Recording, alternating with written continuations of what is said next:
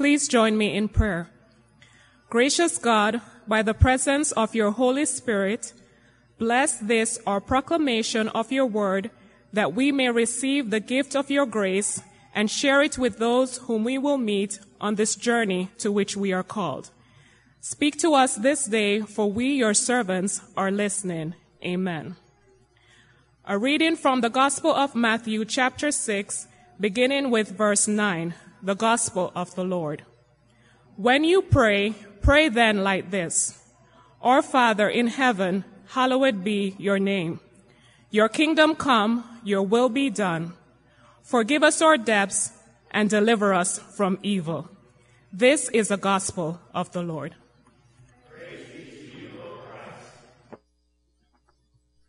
Thank you, Jackie.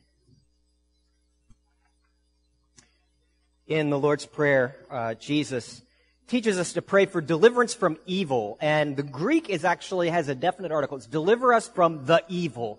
And uh, translators have been debating for 2,000 years whether that's talking about general bad stuff out there or something more personal because this, this same construction elsewhere in the New Testament is translated the evil one. And that is the way the Orthodox Church, the Greek speaking church, uh, has always understood it, and I'm increasingly persuaded that that is what Jesus intends. Not just that we pray for deliverance from bad stuff, but specifically he's talking about an entity, an intelligence that we don't know much about, but it's real and it's evil and it's opposed to the gospel and opposed to the work of Christ in history. And so we're going to look at the 12th chapter of Revelation, which is sort of a picture book uh, it's sort of a children's sermon in its own right, where the veil is pulled back and, and with imagery in a vision, Jesus shows the apostle John a picture of what's really happening in human history, a snapshot of the time from Christ's first coming until his return. It was a message to early believers, followers of Jesus, who were suffering immense hostility because of their faith, immense persecution. They were being pressured to be private about their faith, to not wear it publicly, to not talk about Jesus openly. Some of them lost family, they lost friends, and a great many of their pastors and other leaders died because they would not deny their testimony about Jesus. John was writing from an, a Roman penal colony on the island of Patmos where he was imprisoned for his faith when he received this vision of what's really going on behind the scenes. This is the 12th chapter of Revelation. I'll be reading from the uh, New International Version. A great and wondrous sign appeared in heaven. A woman clothed with the sun, with the moon under her feet and a crown of 12 stars on her head. And she was pregnant and she cried out in pain as she was about to give birth. And then another sign appeared in heaven.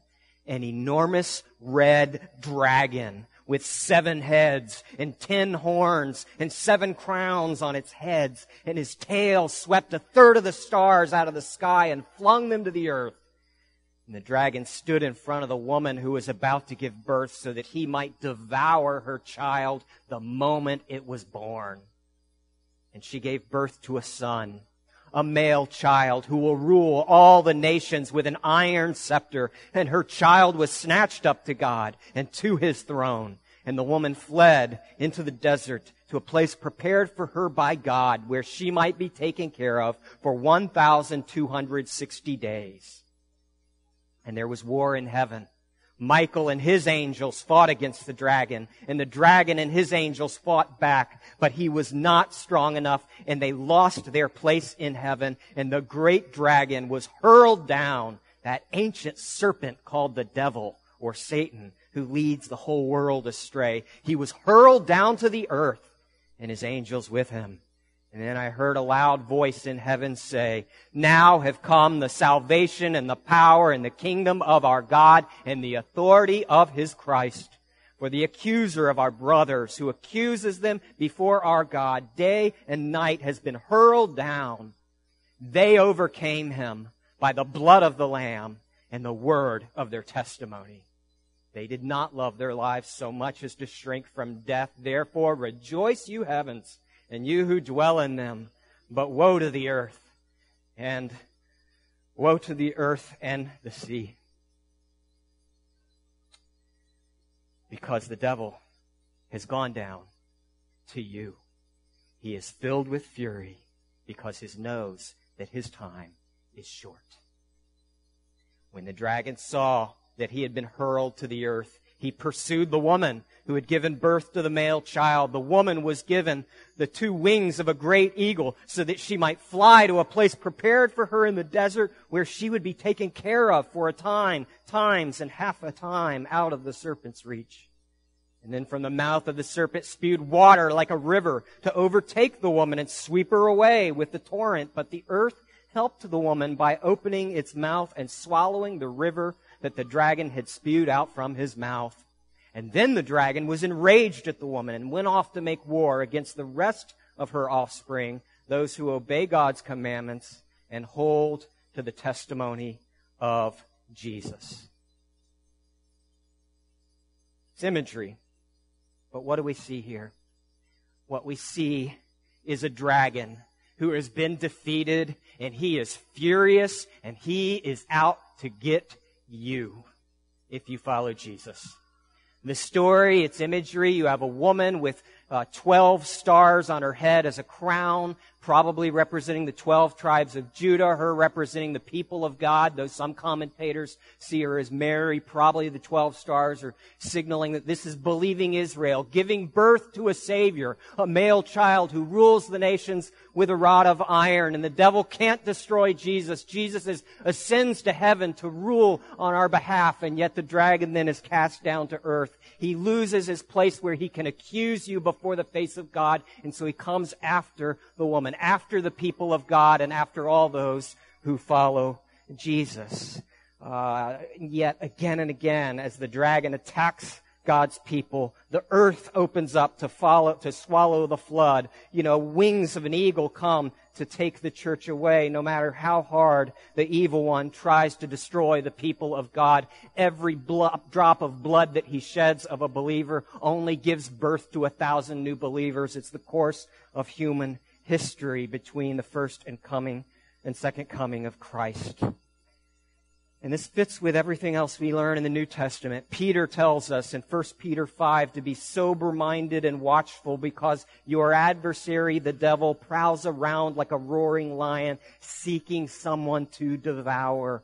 Paul says to the Corinthians, even Satan disguises himself as an angel of light. St. James says in James 4, submit yourselves therefore to God, resist the devil, and he will flee from you. In Ephesians 4, in your anger, do not sin. Don't let the sun go down while you're still angry. Do not give the devil a foothold because the bitterness you hold and resentment that you hold against your spouse, parent, child, best friend, neighbor is opening the door saying, come on in, evil one.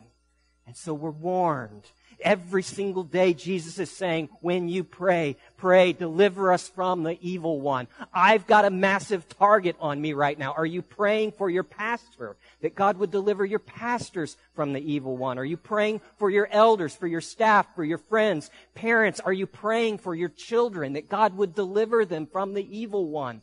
You know, there are a thousand parenting books from Christian publishers, and none of them has a chapter on praying for your children when prayer is the power of God to deliver. Because Jesus says, when you pray, pray, deliver us from evil from the evil one. Channel that anxiety you feel into intercession saying, God, I don't know what to do with this, but you have the power. Bind the strong man, drive him away, deliver us from the evil one.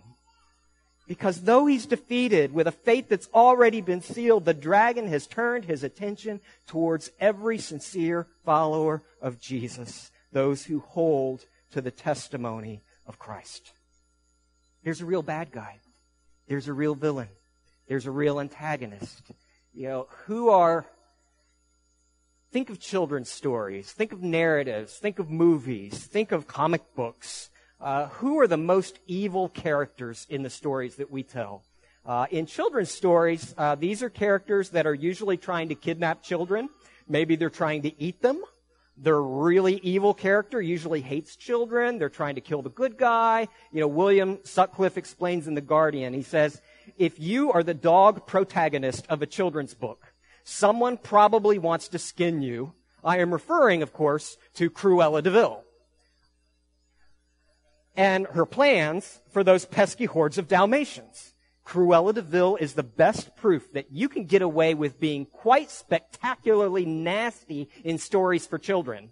And also that your malevolence can be gobsmackingly obvious from the minute you appear on the page. The evil character in the story, it's usually the one that dislikes Christmas, like the White Witch from Lion, Witch, and the Wardrobe. Uh, she wants to make sure it's always winter, always winter, and yet never what? Never? You saw the movie or read the book. She turns people to stone. She gives them sweets in order to emotionally manipulate them and turn them against their own friends. She lusts for power. Even her friends distrust her. And the evil character in a children's story, it's the one who sends children to bed without dinner. You know, you, how can you get any pudding if you don't eat your meat? You know, they're dictatorial, they're spoiled, they're mean, they're cruel, they're up to no good. It's like Lord Voldemort in Harry Potter uh, or, or maybe Bellatrix Lestrange. Uh, you know, you think, uh, uh, you, you, think of, of Scar in The Lion King, who killed his own brother, caused his brother's son to falsely believe that he had caused his own dad's death and to live with that guilt and shame and run away in fear. He, he ravaged the land, causing the other lions to live in abject poverty with lives of desperation and starvation. He was cruel. And then there's Lex Luthor, who's intent on ridding the world of the alien Superman. Uh, or you could think of Prince Humperdinck in The Princess Bride with his sadistic six-fingered Count, uh, Vizier Count Rugen who, who killed Inigo Montoya's father and needs to prepare to die. You know, Prince Humperdinck, he tries to force Princess Buttercup to marry him so that he can start a war with a neighboring country Guilder, by killing Buttercup and framing Guilder for her death. That's evil. That's not a good person.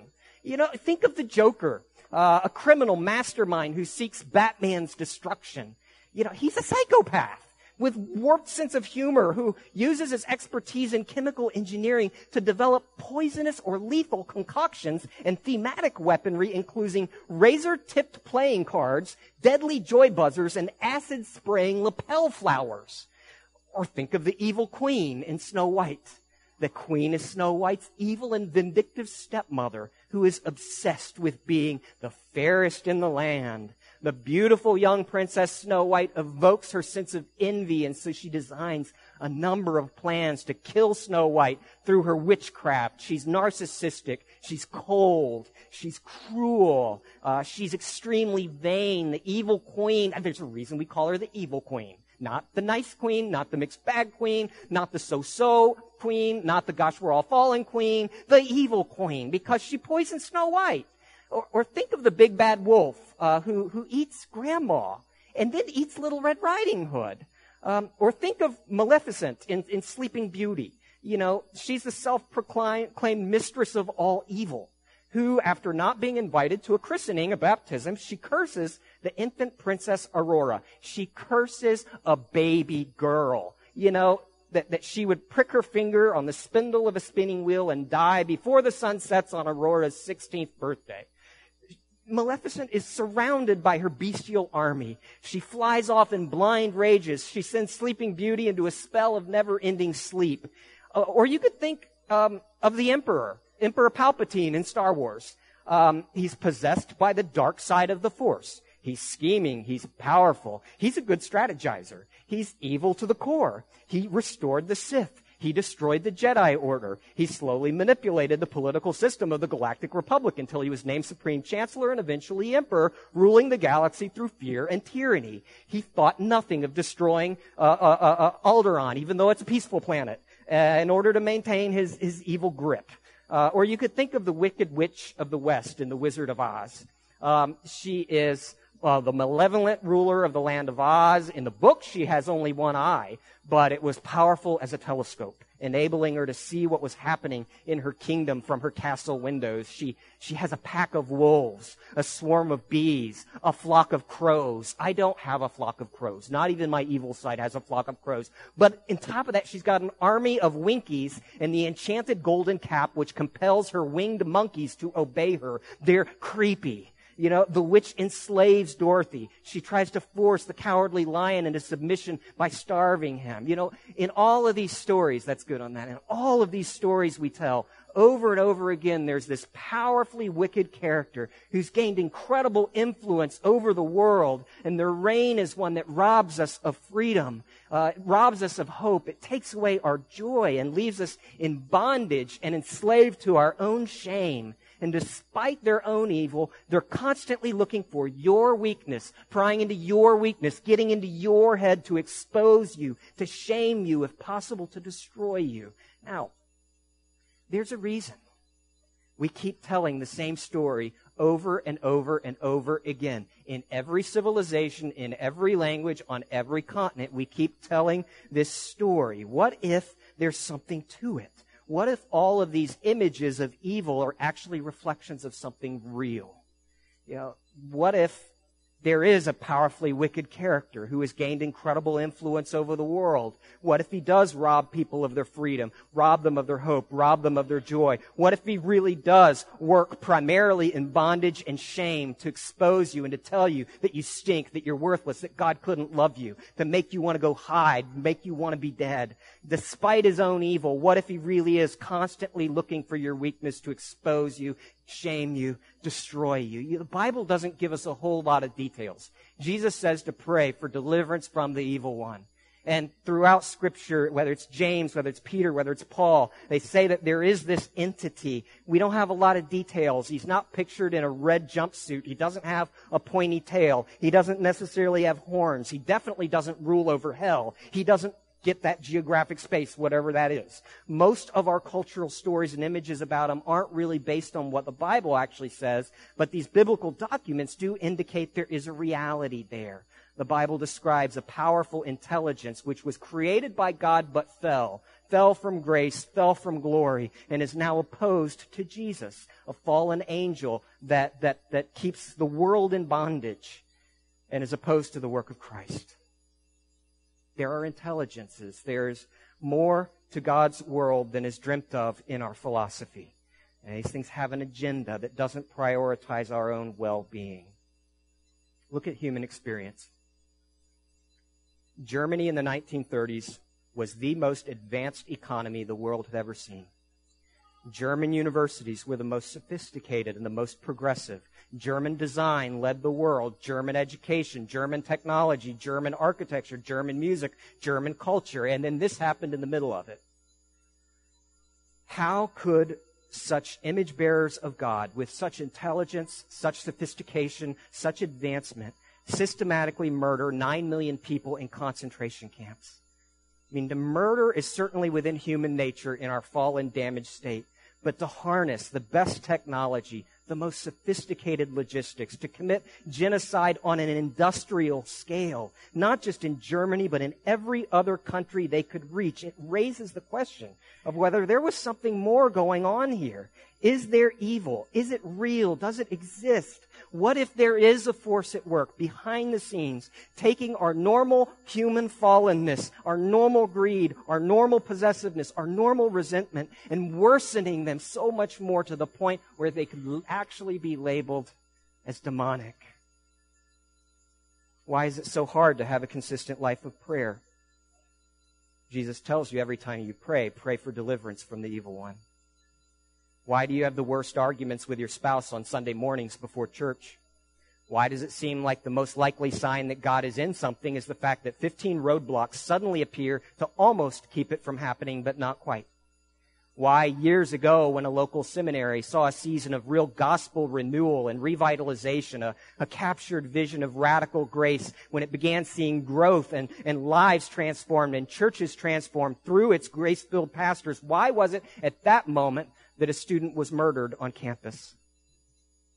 Why did a pastor in Virginia once warn me that as soon as God actually started using me, my car would break down regularly and I would have multiple consecutive health crises?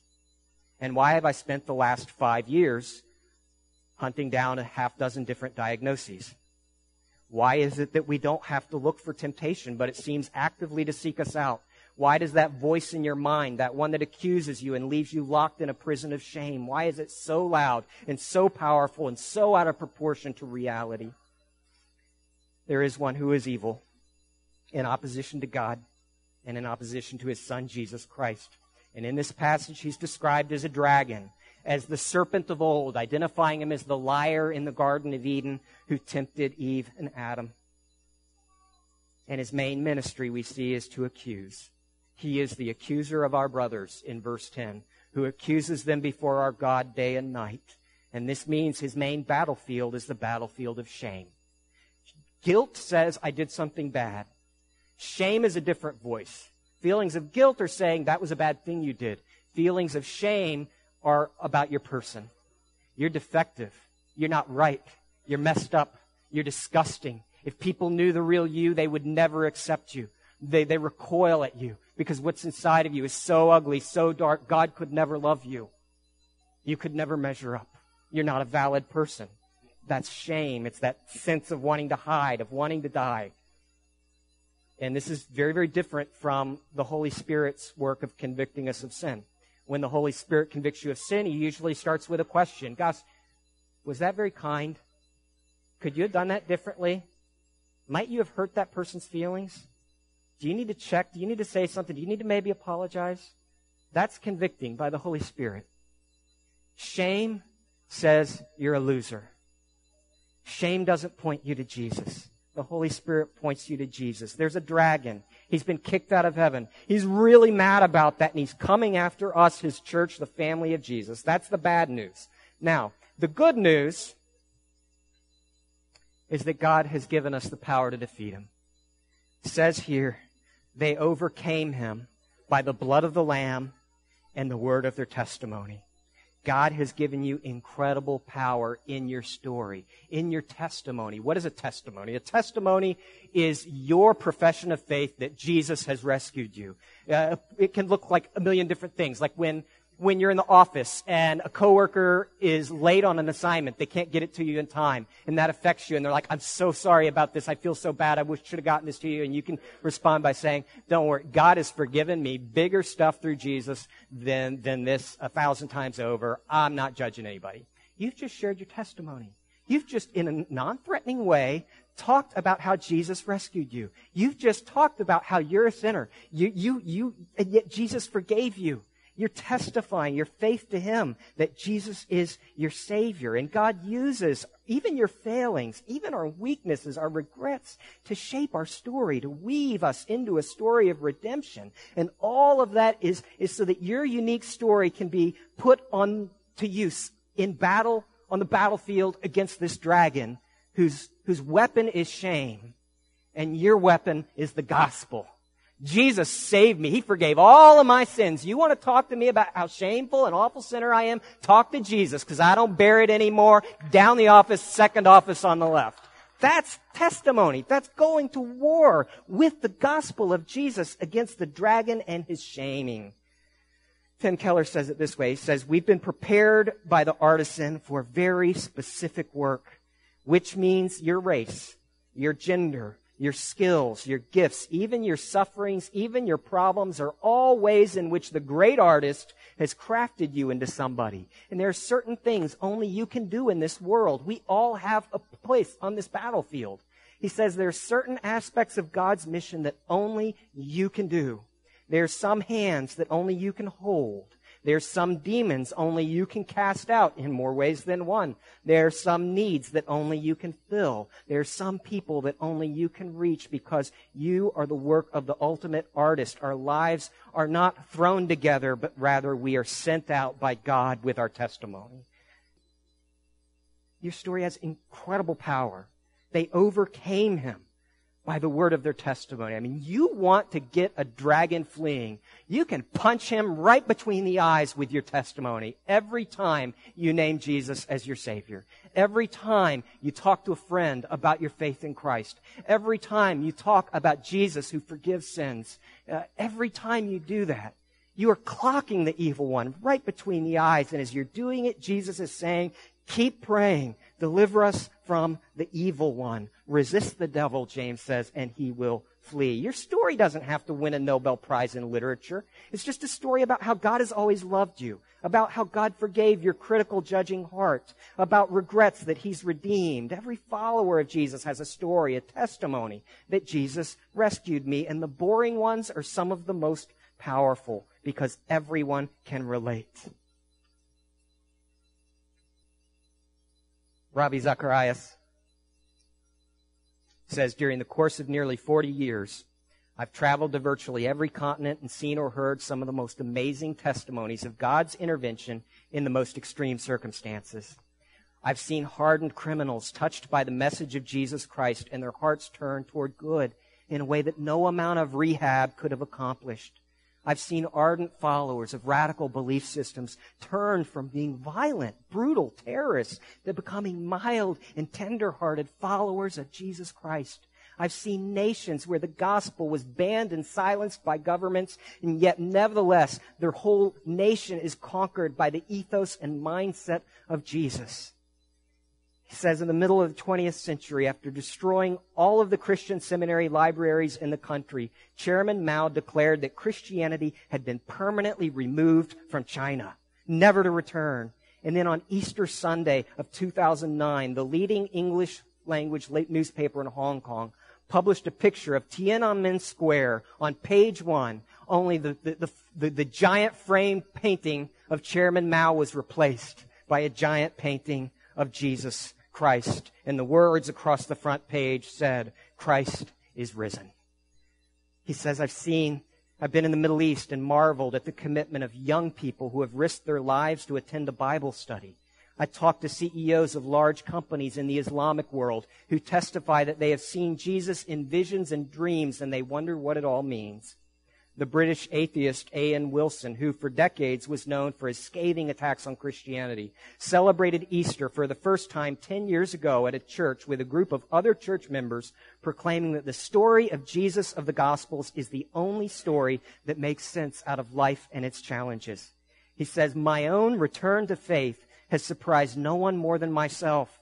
My belief has come about in large measure because of the lives and examples of people I have known. Not the famous, not the saints, but friends and relations uh, who have lived and have faced death in light of the resurrection story or in quiet acceptance that they have a future even after they die. Matthew Parris wrote an article entitled, As an Atheist, I Truly Believe Africa Needs God he talked about even though he doesn't believe in God, he traveled throughout Malawi and he saw the Christians establishing schools and hospitals and orphanages. And he said, how could anybody see this and not think it's a good thing? But it's the lives of these ordinary Christians, the word of their testimony and their words and their deeds, incredibly powerful. Through that, we overcome the evil one by the word of our testimony. Um, you know, when you share your story with somebody, you don't think that much is happening because you just hear your little voice. It's like in The Lion King. Who's seen The Lion King? Yeah. Whole generation scarred by, uh, um, by that movie.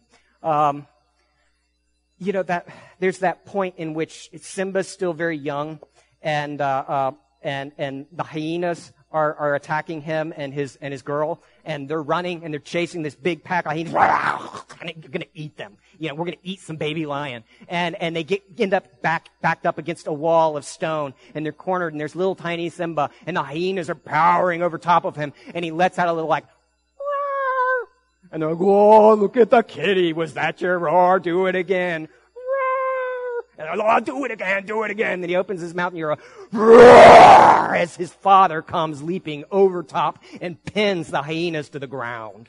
That's what it's like when you talk about Jesus because it's your little voice, but over and above and through your little voice, there is a more powerful voice binding the strong man and setting captives free. They overcame him by the blood of the Lamb and the word of their testimony. We've talked about the word of the testimony. Let's talk now about the blood of the Lamb because that is the power of your rescuer. They overcame him by the blood of the Lamb. That's Christ's substitutionary atonement. See, forgiveness forgiveness always has a price. You know, if you were to get in your, you know, Gold Line Edition Hummer 2, um, gallon per mile vehicle, and you were to start it up and you were to roll over top of my little Fiat 500. We've got a picture of that. Um, the reality is, I can take you to court and make you pay for it. Or I can say, don't worry about it, I got it. I can forgive you. But if I forgive that, then does the Fiat 500 magically come back to, together? No, it's still crunched. Somebody's got to pay for the forgiveness. And when you forgive somebody, you're paying their debt down for them. And when Jesus forgives us, He is taking your debt and my debt and shouldering it. And He then has to pay for it. That's why He went to the cross. That's good. Uh, that's what He died for in order to pay your debt and my debt down. It's the, the blood of the Lamb which means you no longer carry your guilt. And so the shame no longer has any power to crush you because Jesus has carried your shame and now clothed you with the righteousness that he himself brought in his own life. And by that blood, he ensured the dragon's impending defeat because every one of those stories we tell Every one of those stories about an evil villain whose victims are crying out in distress, each of those stories about the evil character, the intelligence who has power to influence and rob victims of their hope and their freedom and their joy, every one of those stories has a hero who stands up and takes on the evil one at great personal risk. Because the Joker, he has to face Batman. We got Batman? Yeah. Lex Luthor has to face Superman. Prince Humperdinck has to face Wesley, who loves his princess bride. The Wicked Witch has to face Dorothy. The Big Bad Wolf has to face a hunter who comes to the rescue with a big, sharp axe and cuts open the sleeping wolf so that Little Red Riding Hood and her grandma can live.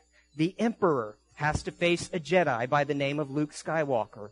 Cruella de Vil and her henchmen have to face a Dalmatian named Pongo, who's determined to rescue his little puppies and destroy Cruella's fur business. Scar has to face an adult Simba, who returns to Pride Rock to confront, overthrow, and destroy him. Maleficent has to face Sleeping Beauty's one true love, Prince Philip, who returns from captivity to destroy her, and then he stoops down to his love and he kisses her awake. Voldemort has to face Harry, and in trying to destroy Harry, ends up being destroyed himself. Spoiler alert, sorry. Yeah.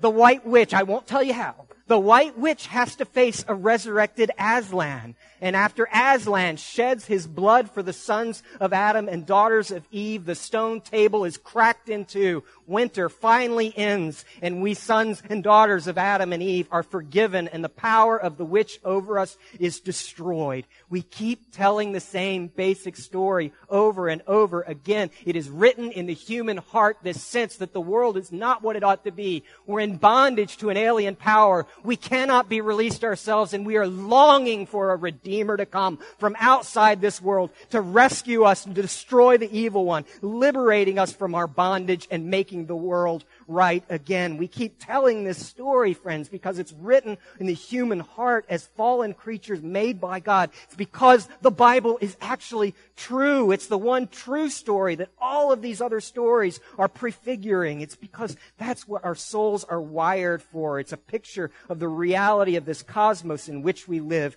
that live, longs for its liberation from its bondage to decay. Friends, it's a true story. All these stories pointing us to the real story. What we long for most, what we need most, is that our Creator would, in His mercy and compassion, would actually come and do what Jesus in his mercy and compassion actually did. Because Harry Potter can't save the world. That's the reality. He's a sinner just like me and you. He needs a rescuer too. Superman needs a savior. Batman needs a savior. Wesley definitely needs a savior. Even sweet little Dorothy needs a savior. Luke Skywalker needs a savior. But Jesus is the real Harry Potter who faced down Voldemort and whose own sacrifice ricochets backward to bring about the destruction of the evil one himself. Jesus is the real Batman who defeated the real Joker. Jesus is the real Wesley who defeated Humperdinck so that he could ride off with his princess bride, the church. Jesus is the real hunter who splits open the big bad wolf to set his captives free. Jesus is the real Pongo who threw caution to the wind to throw himself against the villains so he could bring home the puppies he loves. Jesus is the real Dorothy who saw you burning and threw a bucket of water that saved you and melted the witch. Jesus is the real Superman who defeated the evil genius. Jesus is the real Luke Skywalker who risked everything in order to liberate Darth Vader's soul from the dark side, to destroy the evil emperor and bring the galaxy back into balance. Jesus is the real Prince Philip who defeated Maleficent so that he could stoop down and kiss you back to life. Jesus is the real Simba, the real Lion King, who's returned to Pride Rock to overthrow the evil one and bring life and joy back to the pride. And Jesus, friends, is the real Aslan, who came and sacrificed himself on a stone altar to forgive the sins of the sons and daughters of Adam and Eve, to destroy the white witch, and to thaw your frozen world to bring an end to our never ending winter. Friends, if you have Jesus, you are covered by the blood of the Lamb, and you have the word of your testimony, and you have nothing to be ashamed of because Christ has died, He is risen, and He is coming again. Let's pray. Lord Jesus Christ, Son of God, we worship and praise you, our King and our God. And we ask, Lord, that you would gather with us today as we walk with you, as your family, as your people, with a testimony that you have given us of the power of the blood of the Lamb. We consecrate to you the elements on this table and ask that you would bless them. In Jesus' name, amen.